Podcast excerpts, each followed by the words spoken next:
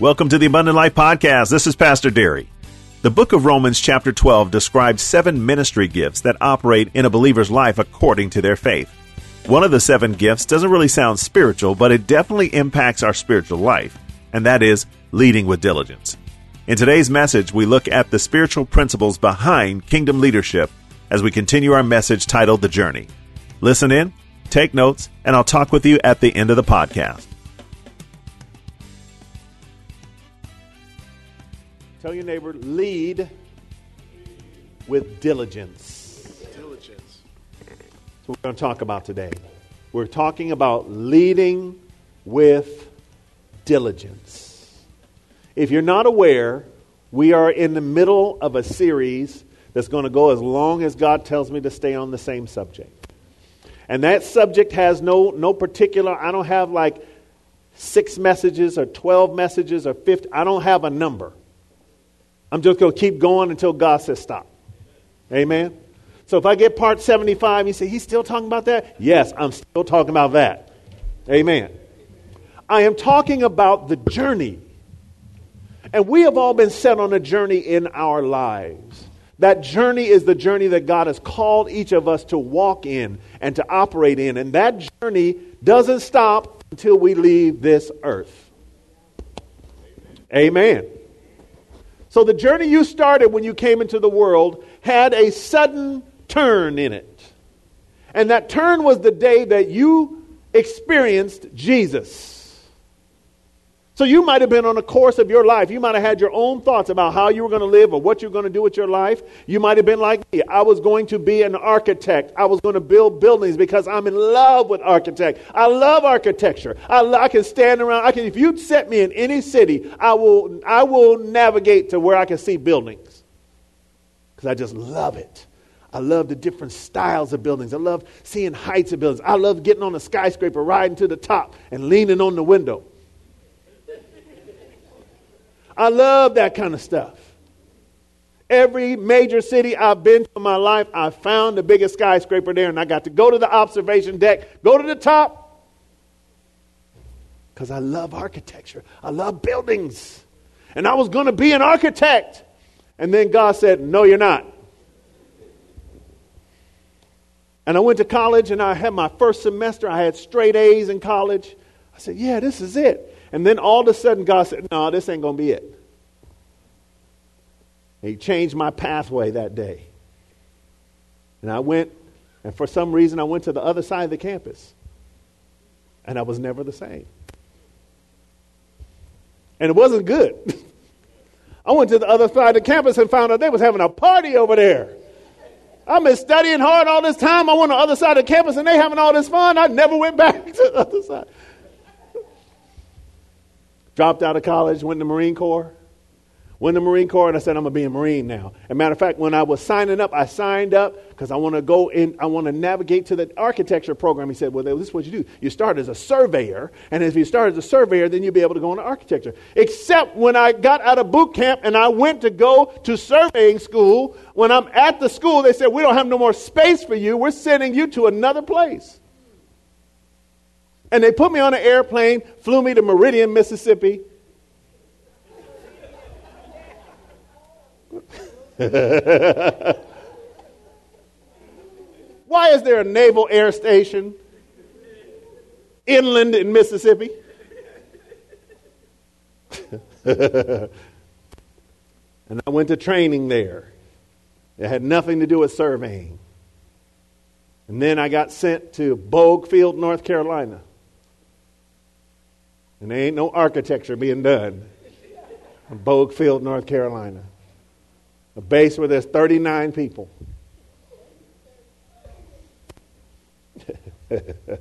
Yes, a helicopter depot. Repair station. So there I am. And appendicitis hits the guy who is doing payroll. And they say, Moton, you good with numbers? You go do the payroll. So I did payroll. And I kept doing payroll. And that's all I ever did the rest of my time in the Marine Corps was personnel. processing papers. So I had a choice of what I was going to do, but God said no. God turned my direction. He turned my pathway. And even then I thought, okay, well, that means this. But that's not what it meant either. And so I went along a pathway and I'm trying to go. And what I don't realize is that every step I'm taking, God is ordering my steps. Because at this time, I'm still an atheist. I don't believe that there is a God. I don't want to talk to nobody about religion. I don't want to go to nobody's church. I don't have nothing to do with that. And so I'm living my life, doing my thing. And whatever I can imagine, that's what I want to try to do. And so that's, I'm just living, living, living. And all the while, I don't realize that God is ordering my steps.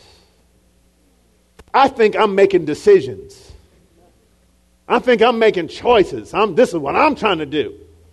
And God said, no, we're just collecting stuff along the road.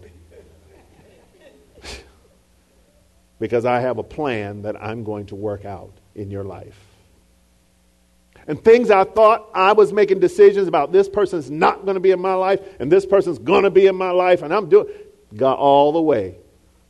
God is using my bad decisions to get me somewhere he was trying to take me. So in third John chapter, excuse me, third John verse two, John says to the church, "Beloved, I wish above all things that thou mayest prosper and be in health even as thy soul prospers." In other words, he said, this is what God's will is for your life. God's will is that you prosper. And you believe that you're making decisions, but the word prosper means to be equipped for a what? A journey. To be prosper means that you're equipped for the journey that you're on. And sometimes you believe that you are already equipped for what journey you're going on, but God says, no, you don't have what I want you to have. Amen. When when I first met Tammy, uh, we were going somewhere, and uh, I lifted my trunk, and she said, why you got a jacket in your trunk? I said, because you always got to have a jacket. She said, you don't need no jacket. Because she, she grew up in Vallejo. You don't, you don't need no jacket in Vallejo. But I grew up thirty miles down the road in Oakland. You better have a jacket in the, in your trunk. Because no matter where you go, when the sun goes down, you're going to put on a jacket. So our different experiences have us taking something as simple as whether you carry a coat or not carry a coat, a difference. But my journey says, have a coat. Her journey says, you don't need no coat.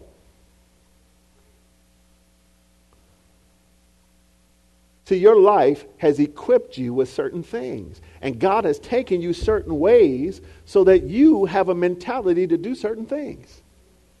And then when you give your life to Christ, he takes that mentality and he shapes that mentality and creates that mentality so that it becomes a holy version of what you used to have.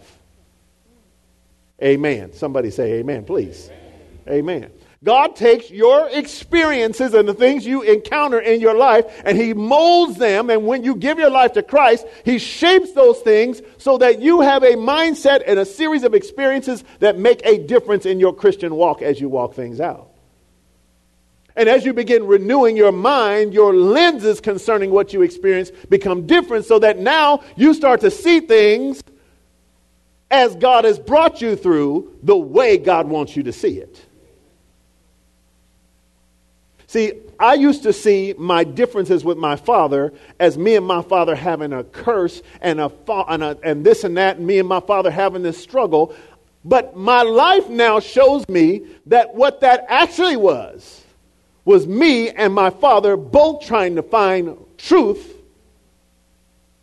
and trying to avoid God. Because we was both of the same mindset. So we two people trying to find the truth, but trying to avoid God in the in the finding. Amen? because I'm an atheist and he just is a black nationalist.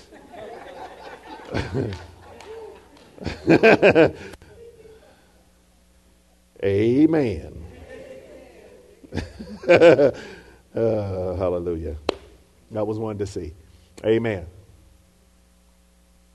But God wants us to prosper and be in health even as our soul prospers. Your soul is part of your triune being. Your triune being is your physical body.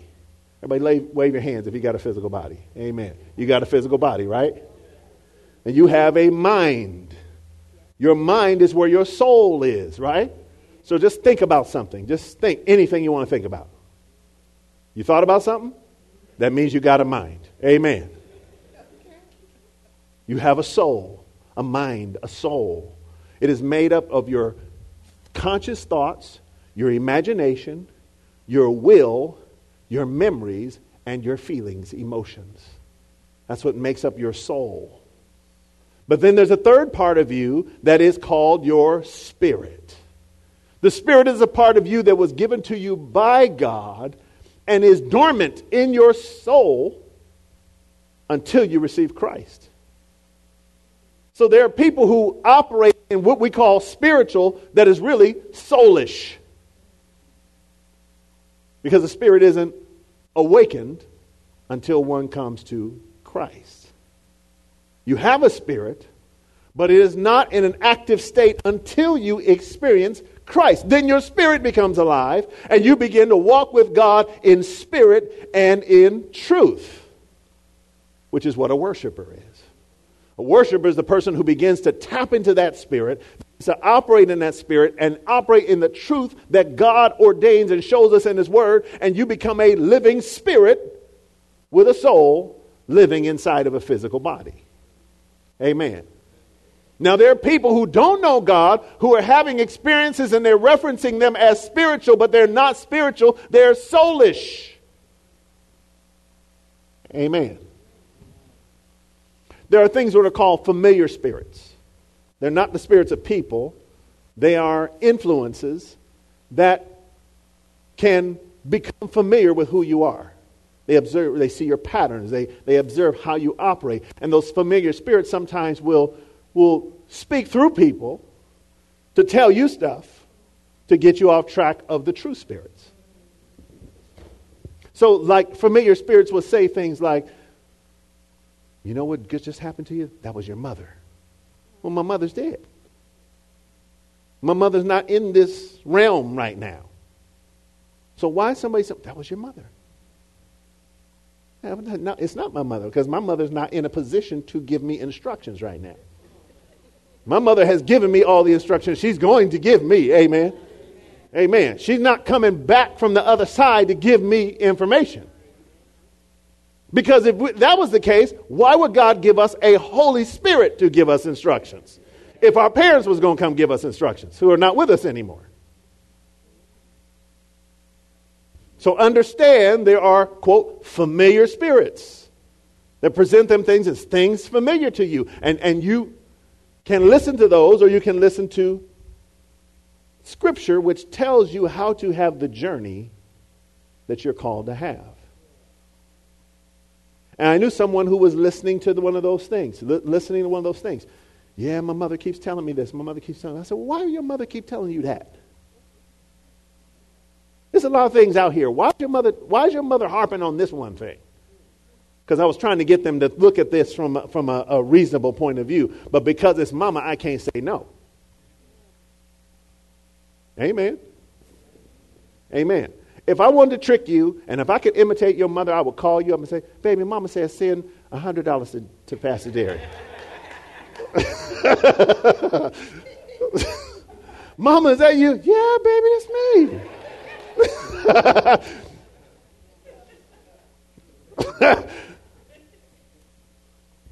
If I wanted to trick you to do something, I would use something that's familiar to you. A pastor used to say this. He said, if a devil walked in the room with a with a red suit, a tail, a pitchfork, and said, listen, y'all, I want y'all to do this. Y'all say, you the devil. I ain't doing that. But if he walked in dressed like your mama,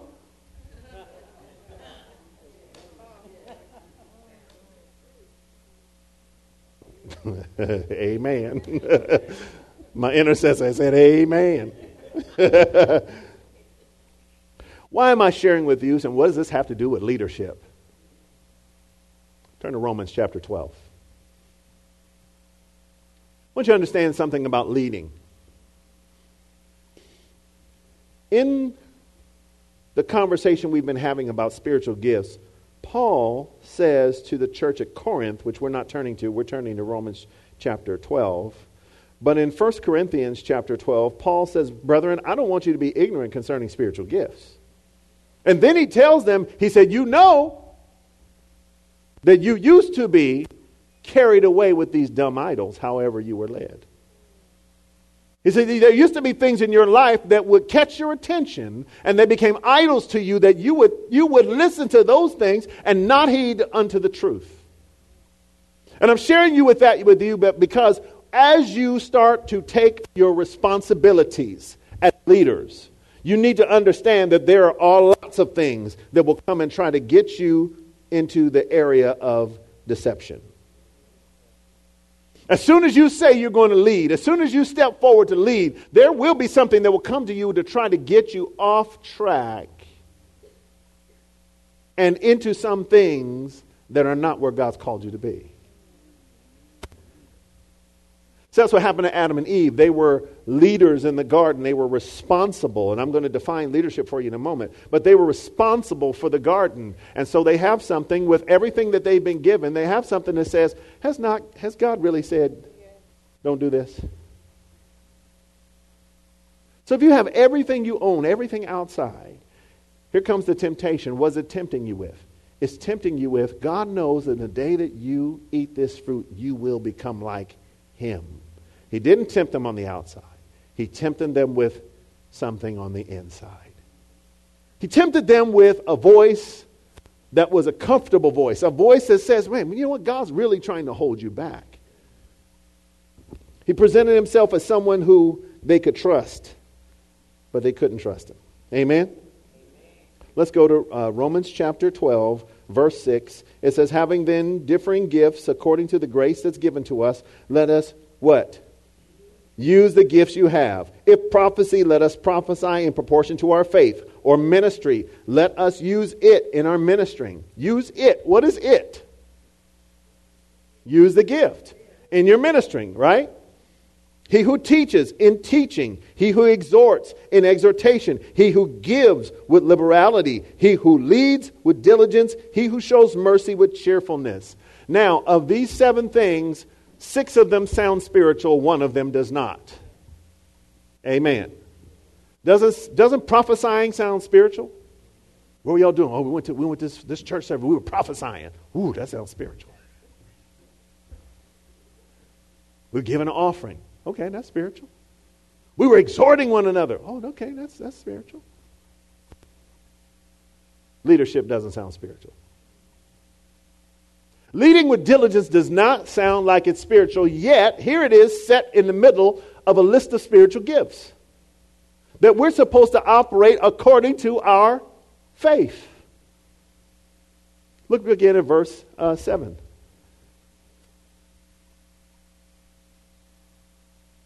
Verse seven says, excuse me, verse six, having then differing gifts according to what? Grace. What is grace? It is God's unmerited favor on your life that he's placed on you for his purpose. Amen? So, having gifts differing according to the grace that's given to us. In other words, the differences in our gifts are based on the differences in grace which God has put on us. Everybody has a different level of grace on them. Everybody has different things put on them. And you have a different gift because of that grace. Let us use them. If prophecy, let us prophesy in proportion to our faith. So these ministry gifts, which are spiritual gifts, they're given to us to use according to your level of faith, not according to your giftedness. Because they got there by grace. And grace you don't earn or deserve. Grace is not what you create. Grace is not what you make. They're here by faith. Which means you're not born to lead. How many ever said, man, he was a born leader? You ever heard people say that? Oh, man, they were, they were a born leader. No, they weren't. They were born just like you. Leadership comes according to your faith. In other words, there's some people who believe they can lead, and so they'll jump out in front and try to lead. Because the word lead means to stand before. In other words, a leader is someone who stands before others. You can say it like this. A leadership is a person who's willing to take responsibility. Amen. How do you become a leader? Take responsibility. I had this guy that was working for me, and he said, man, I want to I want I want to I want to develop leadership skills. I said, okay. And so a little while later, I said, okay, we'll, we'll work out how that's going to work. So a little while later, he comes to me, he said, man, I'm having a problem with this person over here. I said, okay, tell me what you're going to do. Well, I really need you to set up a meeting and have a and mediate a meeting between us. I said, wait a minute, brother. You told me you wanted to be a leader. And you can't get along with another person in the group? He said, well, well, no, well, it's just, if you if you just do the meeting, then, you know. I said, no, no, no. Leadership means responsibility. So I want you to take responsibility to fix this. And he wouldn't fix it. So I had the meeting. Had the meeting, we came in. He's one level. The person he can't get along is, is a level below him in terms of our organizational structure. We're having the meeting. The person below him listens to what he says, and they say these words. You know what? I misunderstood something, so I apologize to you for what I didn't understand. And perhaps we can do dot, dot, dot. Okay, good. Now you tell me what you're going to say. I, said, I just feel like I'm misunderstood. Blah, blah, blah, blah, blah. I said, they, partner, don't miss the opportunity. The person you can't get along with just apologized to you, and you're so worried about how you feel, you can't even see that they have apologized to you. You won't let it go. You're still talking about this, and you want me to then give you authority over the person who's doing the right thing. No. No. The answer would be no. Amen. Leadership is the ability to take responsibility. Everybody can take responsibility for something. Amen. Amen. When I was a young man, my wife and I, we got married, found out we were expecting a baby. Praise the Lord. I said, I got this covered. I had it covered until I walked in the room. We went to the hospital, right?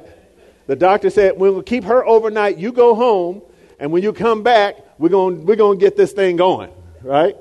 So I come back to the hospital, and I walk in the room, and I saw the black circle.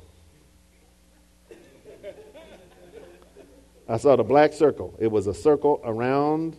I could see here, and I could just see through this black circle, and the circle was getting smaller and smaller. I said, oh, no, I'm about to faint. I walked in that room, and all the machines was going, everything, all that pressure in the room. I said, oh, wait a minute. Ooh. And I said, no, I can't. I can't faint. Not now. No, no. I can't faint now. No, this can't happen right now because this story is going to be told forever. So, oh, no, no, no. And I, that, that, that circle was getting smaller. Ooh. I said, oh, no, no, no, no, no, no, no, no.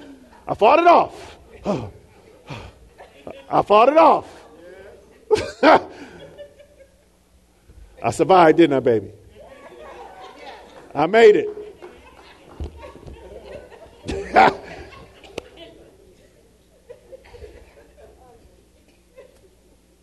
But this is what happened to me. When the circle was coming, a scripture popped up in my heart. It said, if you faint in the day of adversity, it's because your strength is small. I said, oh, I can't go down. No. Can't go down. No.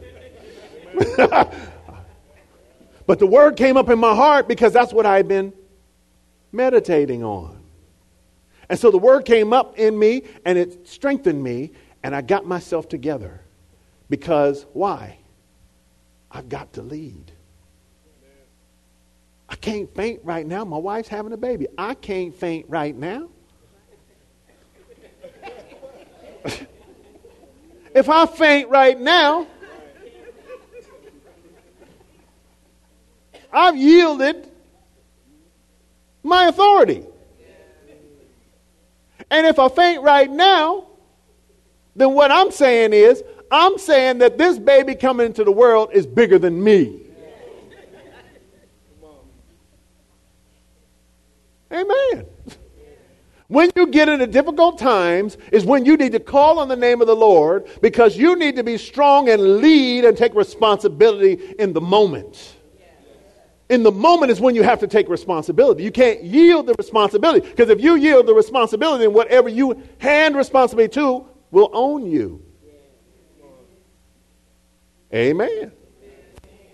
Not trying to be owned. Amen. I already been bought with a price. I don't need to be owned again. Amen. Listen, lead. Leadership means taking responsibility. John Maxwell puts it like this. Leadership is influence. So first of all, it's taking responsibility. The second thing is leadership is influence, which gets into the issue of types of leadership. So there are leadership that is referred to as positional leadership. In other words, you have a title or position, and therefore you are a leader because of your title or your position. Manager would be one of those things. I'm a manager, therefore I am have a certain share of responsibility, and therefore I am taking responsibility, and I'm taking influence, giving influence. Amen.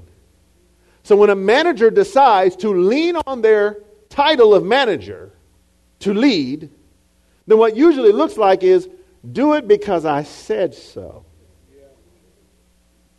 Amen. And so when I got to do it because you said so, I might be excited about doing it at first. But sooner or later, I'm not so excited about doing things because you said so. Because I've been doing this job now for three years and I know.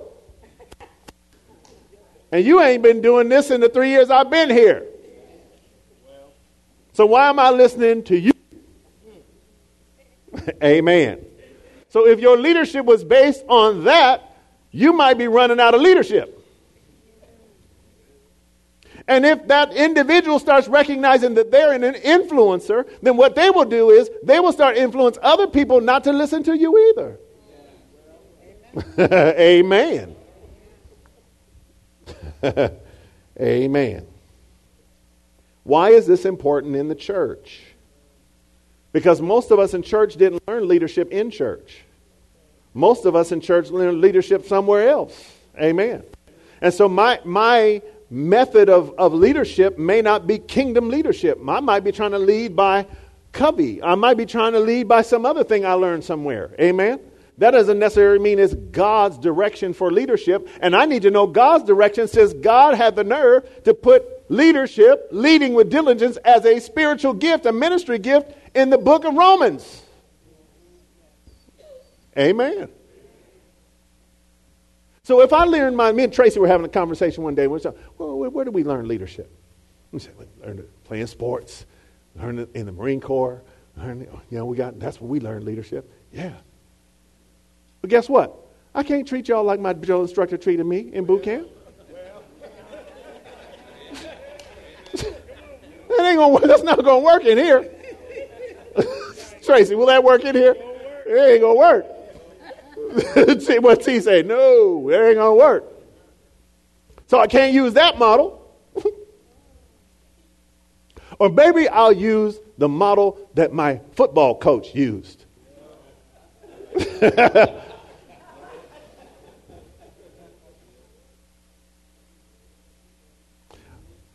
Now use the Stanley Tavares School of Leadership. Or maybe I'll use what I learned playing basketball. Maybe that'll work. I'll next, I'll, next week, I'll bring my whistle. And we'll see how y'all respond. Amen. Amen. We'll go, we'll go, we'll go do some laps around the building and get y'all set up for Sunday, right? There are many places you can learn leadership. But if we're going to lead according to this model, we got to tie and match our leadership with grace and faith. See, you're, you have gifts based on you, based on the grace that's given to you. And you're supposed to use your gifts by your faith. So that means we have to do what we do with everything we do by faith. Faith comes by hearing, hearing by the Word of God. So I want to give you some Word of God regarding leadership. And I can't really give it to you today, so I'm going to give it to you next week. So what I'm going to do is I'm going to give you a couple of scriptures concerning the other half of this is not just leading, it's leading with diligence. Amen. Amen. Leading with diligence. Diligence. I remember I was in the seventh grade and I came home from school and it was about uh, about five thirty because my mom had just got home, and then there was a knock on the door. I'm thinking, okay, I got it. Ran to the door, opened the door, as the principal of the school.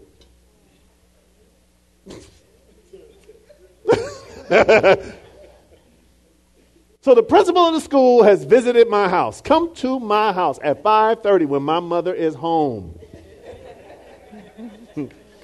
I think I think he was parked outside and waited till she got there and then came in behind her. What I think to this day. Ludwig Janzo was his name. He sounded like a bad principal, huh? Yes. So Mister Janzo came to the door. And I opened the door and my face went blank. Oh, no. What is Mister Janzo doing at my house? He said, Derry, I came to see your mom and your dad.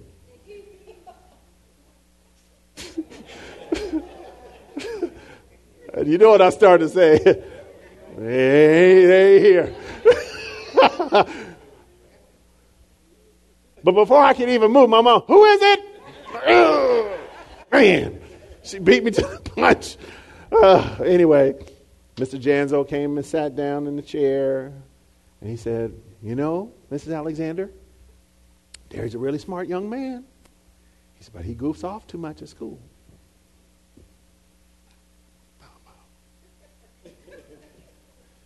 And she keeps looking at me because she's, you know, foot tapping.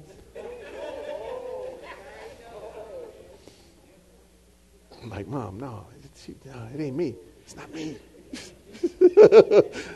I'm spitting names out. I'm calling other people's names. It was so-and-so. But he goes on, keeps talking. And this is what he said. He said, Derry is inconsistent in his efforts. Two days he does his homework. Three days he don't bring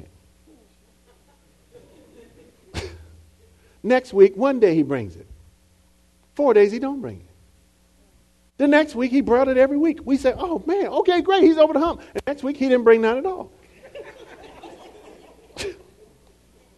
His pattern, we, we can't even pick up the pattern on how he ain't doing stuff.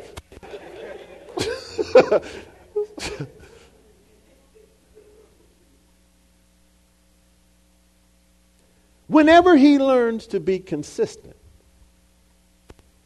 dot, dot, dot, dot. So what does that mean? It means this word is true. Because if you lead or you do anything, you have to do it with diligence. It's not enough to have it. It's the diligence that you put to it. Yeah. Amen. And, and what God has called us to do is he wants us to lead or take responsibility with a spirit of diligence. That we become diligent at those things that God asks us to do or that we take responsibility for. So there's a young man by the name of David. How many of you heard of, of a guy in the Bible named David? Amen. David starts out his, his, his story with us, not as king, not as a priest, not as a prophet. He starts it out as the guy who's not in the room, when a prophet comes to visit his house and appoints somebody to be king over Israel. He comes to his father's Jesse's house. He says, Jesse, call all of your sons in here because God has picked one of your sons to be king. And Jesse calls all the sons except David. Brings them all in, lines them up, seven guys standing there, and the prophet is going down the line looking at him. He said, okay, this one's nice looking. Okay, this one's big and strong. Okay, this one's a... Uh... He said, wait a minute. Have you got... It, it, there got to be somebody else. Because ain't none of these turkeys the right one. None of these dudes are the right ones. There must be another one, because God's not talking to me about none of them. They have human attributes. But there's something missing from all of them. He said, oh, well, I got one more, but, you know. He's out keep taking care of the sheep. He said, well, go get him. So they begrudgingly go get him, bring him in, and as soon as the prophet sees it, this is the one God called. And David's path to kingship began. Not then, but when he was out. There's some theologians who speculate that the reason Jesse didn't call David in is because he was maybe an illegitimate child. He's mine, but he ain't mine.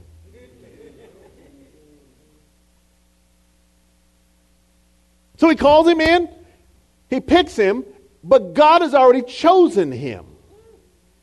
Because his journey didn't start when somebody acknowledged him. His journey started way back somewhere else. And so in this course, he gets anointed as king, but nothing changes. Because the prophet goes away and they send him right back out with the sheep.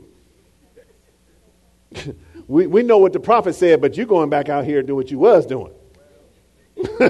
Amen. David's path to leadership began in private, when nobody was there and nobody was looking, when he was being diligent in the care of the sheep. Fast forward and you see him standing before Goliath, and he's standing there talking to Goliath, and Goliath says, what are you doing here? They sent out a little boy to me? He said, you know what? I've been keeping my father's sheep. And when a bear came out there, I grabbed his beard and I killed him. And when a lion came out, I killed him too. And you are going to be like them. Because I've already established a pattern of diligence, working when nobody's looking, that now when I'm standing in front of everybody, I'm not hesitating to take you out. Amen. Amen. Amen. In sports, they call it practice. We're talking about practice, man. Practice, man. Not the game. Practice. Yeah, practice. In other words, what you do when nobody's looking and establishing a pattern of diligence when nobody's looking makes you prosperous when you step out and everybody sees you. Amen. So we're supposed to lead that way. In other words, we don't lead when we get in charge. You start leading when nobody knows you're leading. Amen. You start leading when you walk, when you walk in that hospital room and your baby's being born, you better be leading already. Amen. When you, when, when you get into a new job and they say you're in charge, if you haven't already been practicing the things, the keys of leadership, then when you get in charge, you ain't going to know what to do. And you're going to have to lean on the fact that you're the manager. Amen. Because positional leadership isn't the only kind of leadership. Amen. True leadership is to lead with diligence the way God has called us to lead. Amen. Go to the book of uh, Proverbs. Proverbs chapter ten. Yeah, let's go there. We're going to hit this quick. I'm going to load you up on getting you excited about being diligent. Amen. And then I'll tell you how to lead. Amen. Proverbs chapter ten.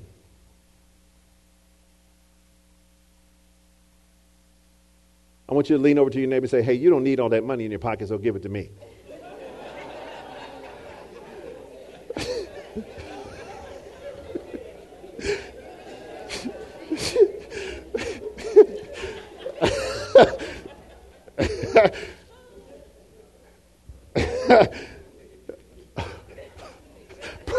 Proverbs chapter ten. Y'all think that was random, huh?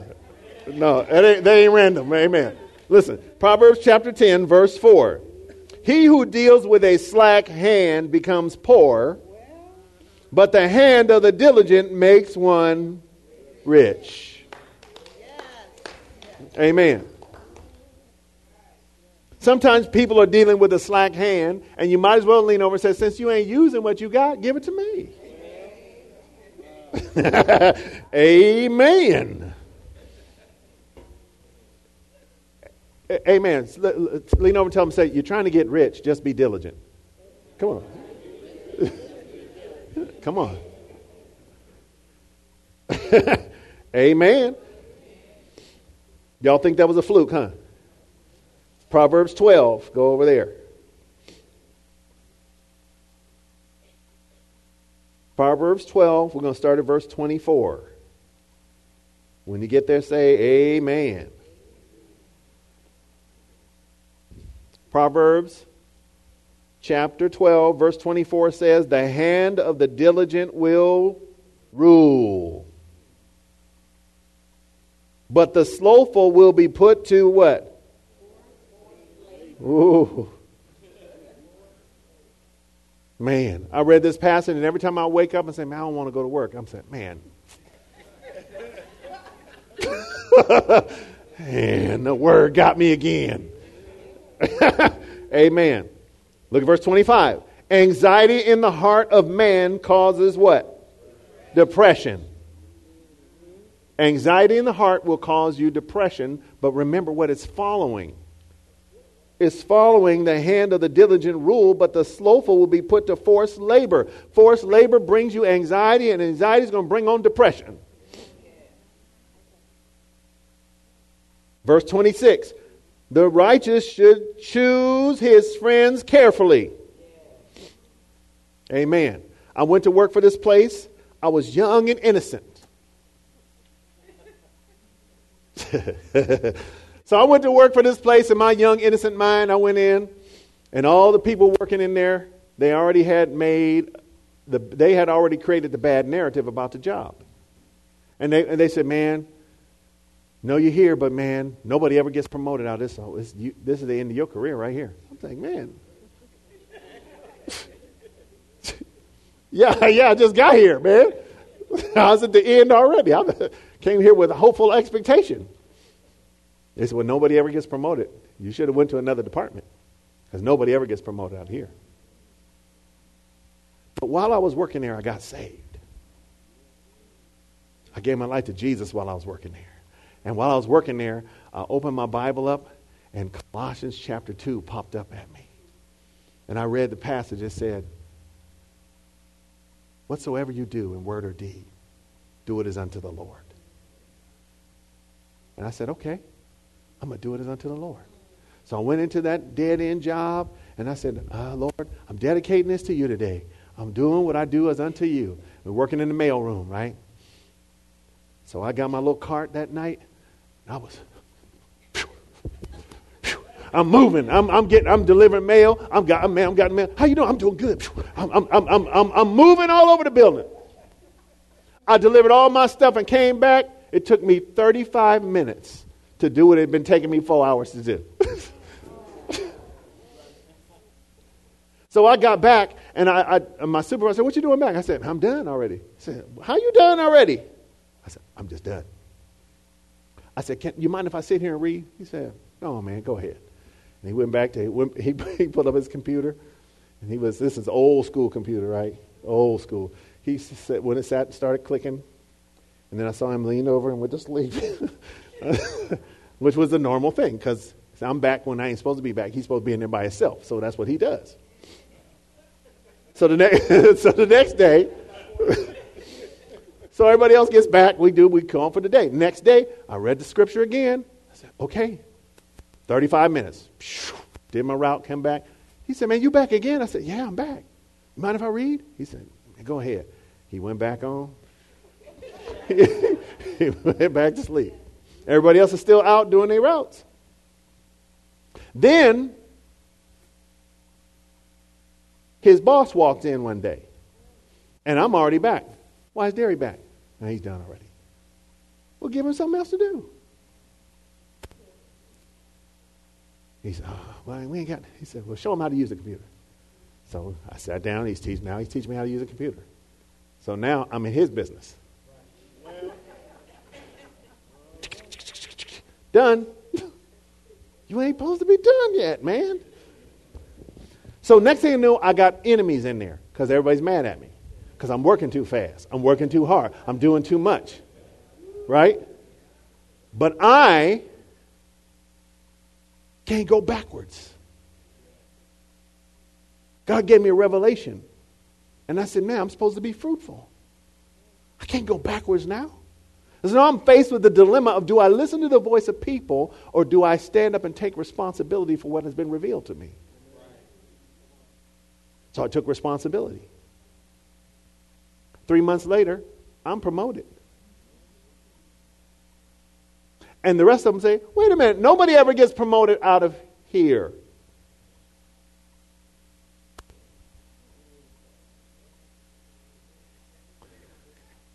But the diligent hand shall rule. Amen. I worked a diligent hand, and I moved into a leadership role because of the diligence. And man, when you, when I learned that being a young pup, I was like, man, I could use this all the time. And so I stopped. Uh, that's so wherever I go to work, that's what I do. I show up, I observe. Okay. And then I go diligent. Then I go diligent on it. That's what I do. And what God has done is every time I've done that, God has blessed me and showed me how to move forward. Amen? Amen. Amen. Go to Proverbs. Let's finish this. Um, choose your friends carefully. Why I say that? Because I could have chosen to do what those others in the room said to do.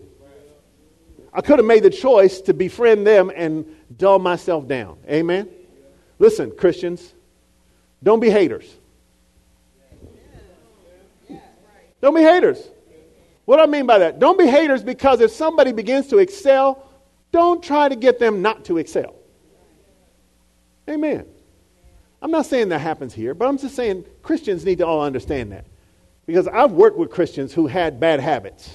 Amen. And they want me to get bad habits. No, I'm not getting bad habits with you. No. I didn't get saved to get bad habits. Come on, man. I had bad habits before I got saved. Why am I going to get bad habits? Why am I going to give my life to Jesus and get bad habits? Amen. All right, verse twenty-eight. No, excuse me. For the way of the wicked leads them astray. Verse twenty-seven, the slothful man does not roast what he took in hunting. But diligence is a man's precious possession. In other words, sometimes we get productive and then we won't even use what we have created our own selves. Amen. Amen. How many want to be diligent? Amen. Go to Pro, uh, let's go to go, Proverbs thirteen. We're going to close, and I got two more passages I'm going to show you. Go to, real quick. Proverbs thirteen four. Proverbs thirteen four says, "The soul of a sluggard desires and has nothing, but the soul of the diligent shall be made rich." Wow. The soul of a lazy man, uh, lazy. A lazy man has desires and has nothing, but the soul of the diligent shall be made rich. Amen. Proverbs twenty-one and five. Y'all see a pattern yet? Proverbs twenty-one and five.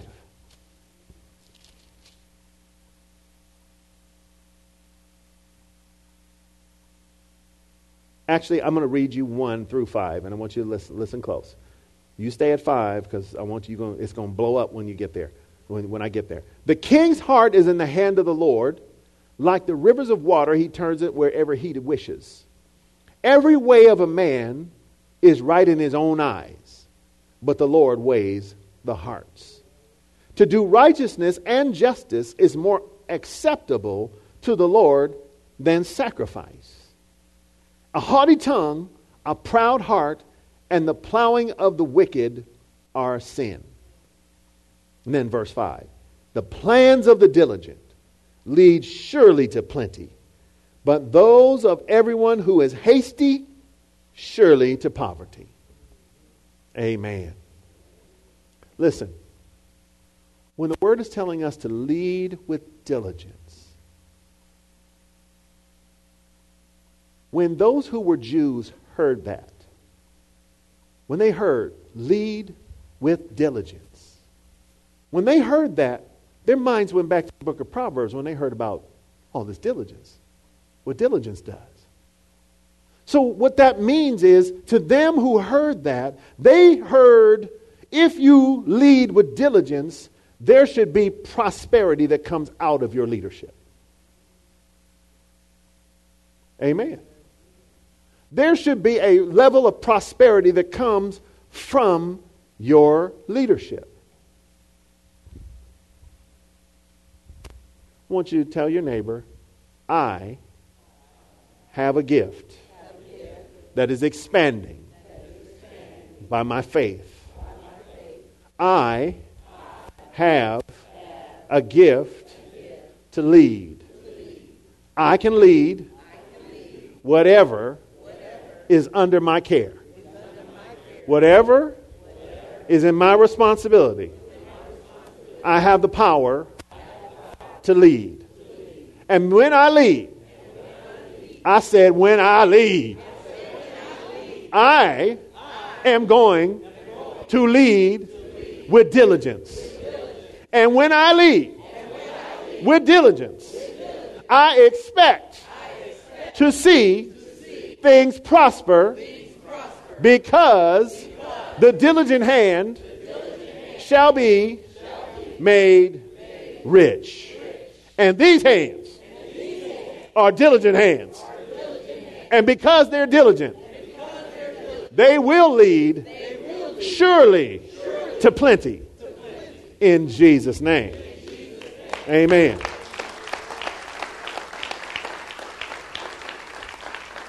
Now we're going to pray in a second, and I want to I want to lock this down, because we're going to talk about what it means to lead next week. But I want you to understand this. Every word, everybody who's a who's a member, a partner here, you have in your binders, your new member binders, something called the cycle of spiritual maturity. And that cycle of spiritual maturity says this. It says that there's knowledge that is out here. Knowledge is everywhere. Information. This is we we've we've moved in and through the information age. It's information everywhere.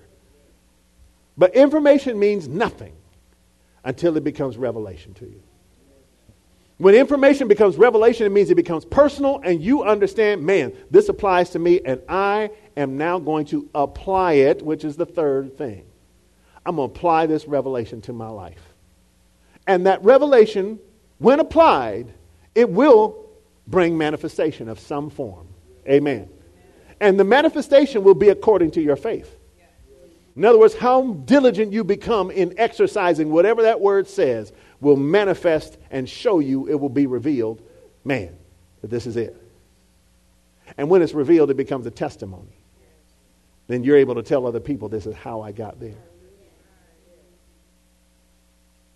The reason I've been able to change careers, change different things, and never be worried about it is because everywhere I go, I know I'm going to prosper. And I don't, and I don't have a, I don't have a bad attitude about it. I just have a confidence that the word works. And if I put this word to work, this word is going to bless me. It's going to bless others around me. I'm going to be a blessing every time I go somewhere, no matter where I go. No matter where you throw me. You throw me in the ocean, I'm going to teach all the fish something. We all going to be blessed. Amen. Amen. If you throw me on the mountain, the ram's going to come out and say, wait, wait, hold on, hold, hold, don't, don't ram me. I got something to teach you. I'm going to teach them something, and then we all going to use them horns, and we're going to get something done up here. Amen. I don't care where you throw me. I'm going to be blessed. Amen. Not because I'm smart, but because the word works. The word works. And when you work the word, the word will work. Amen. When you take the word and you put the word into action, the word's going to work. It's going to work. God already spoke it. It's going to work. Amen? We just have to have confidence in the word, confidence that it's going to be due. And if we put diligence with our application of the word, that we're going to see the blessing come out of that. Amen. Amen. If I'm not in charge, I'm going to become a trusted advisor. Amen. Amen. I had a boss. She was the hatchet person for the whole organization. If she knocked on people's door, they knew they was getting fired. She had a bad reputation. I had three predecessors that were there six months total before I got there. The three people before me that she hired went in and out the door in six months. But when they hired me, she couldn't get rid of me. Because you ain't got nothing to get rid of me for. My first meeting where she said, I just know this. Whatever you said you can do, you better be able to do. I said, I just know this. I can do it and I'm going to make you look good. Amen. People would tell me, you can work for her? I said, I can work for anybody. I don't care. You ain't got nothing God can't handle. Amen. Amen. Care who you are. She didn't want to hear the gospel. That's okay. You don't want to. You don't have to hear it. You're going to watch it though. You don't have to listen to it. You just observe it. You're going to see it work. You're going to see it work. Amen. You don't have to listen to me. Just watch me. That's all. Amen. And it worked. One day I was minding my own business, and and the and the and the the um, what, what do I call him? The the leader of the whole organization calls me and says, "Drop what you're doing." I said, "I'm doing interviews." He said, "I don't care." I said, "No, I'm interviewing people." He said, "I don't care. You come to my office right now." Called me in his office and gave me a promotion. He said, "They can take they can take care of that. I got something for you to do." Truth. Amen. Because what you know what the word says? You see a man who's diligent at his work, he will not remain nameless. He shall be brought before great people. That's the word of God. Amen. Amen. Somewhere, somebody, somebody's at church listening and worried about sin when you should be worried about how to get diligent before the Lord and be blessed in the Lord. Amen. Why would I want to do something stupid in sin when I know how good God is blessing me? Amen. So why am I going to waste my time preaching y'all about sin? If you want to stay, if you want to sin and stay in that, fine. That's up to you. I'm trying to tell you, if you listen to God, you get your eyes on the Lord and get your eyes off all the crazy stuff going around here. You get your eyes on the Lord. God will bring you up out of there, and you won't even have to worry about sin, because sin shall have no dominion over you. Amen. Oh Lord, I'm, I got to stop. I got to stop. Amen. All right, quick announcement. Praise God, and thank you for listening to today's message, which is part thirteen of our series titled The Journey, a message titled Leading with Diligence. For more information about Abundant Life Worship Center, please feel free to check out our website at abundant life worship dot net. On our site, you're going to find more information about us, our church and events calendar, and exciting things going on here at Abundant Life Worship Center. And once again, the site is abundant life worship dot net. God bless. We look forward to seeing you on our next podcast. And until then, please remember that Jesus came to give you life, and that more abundantly.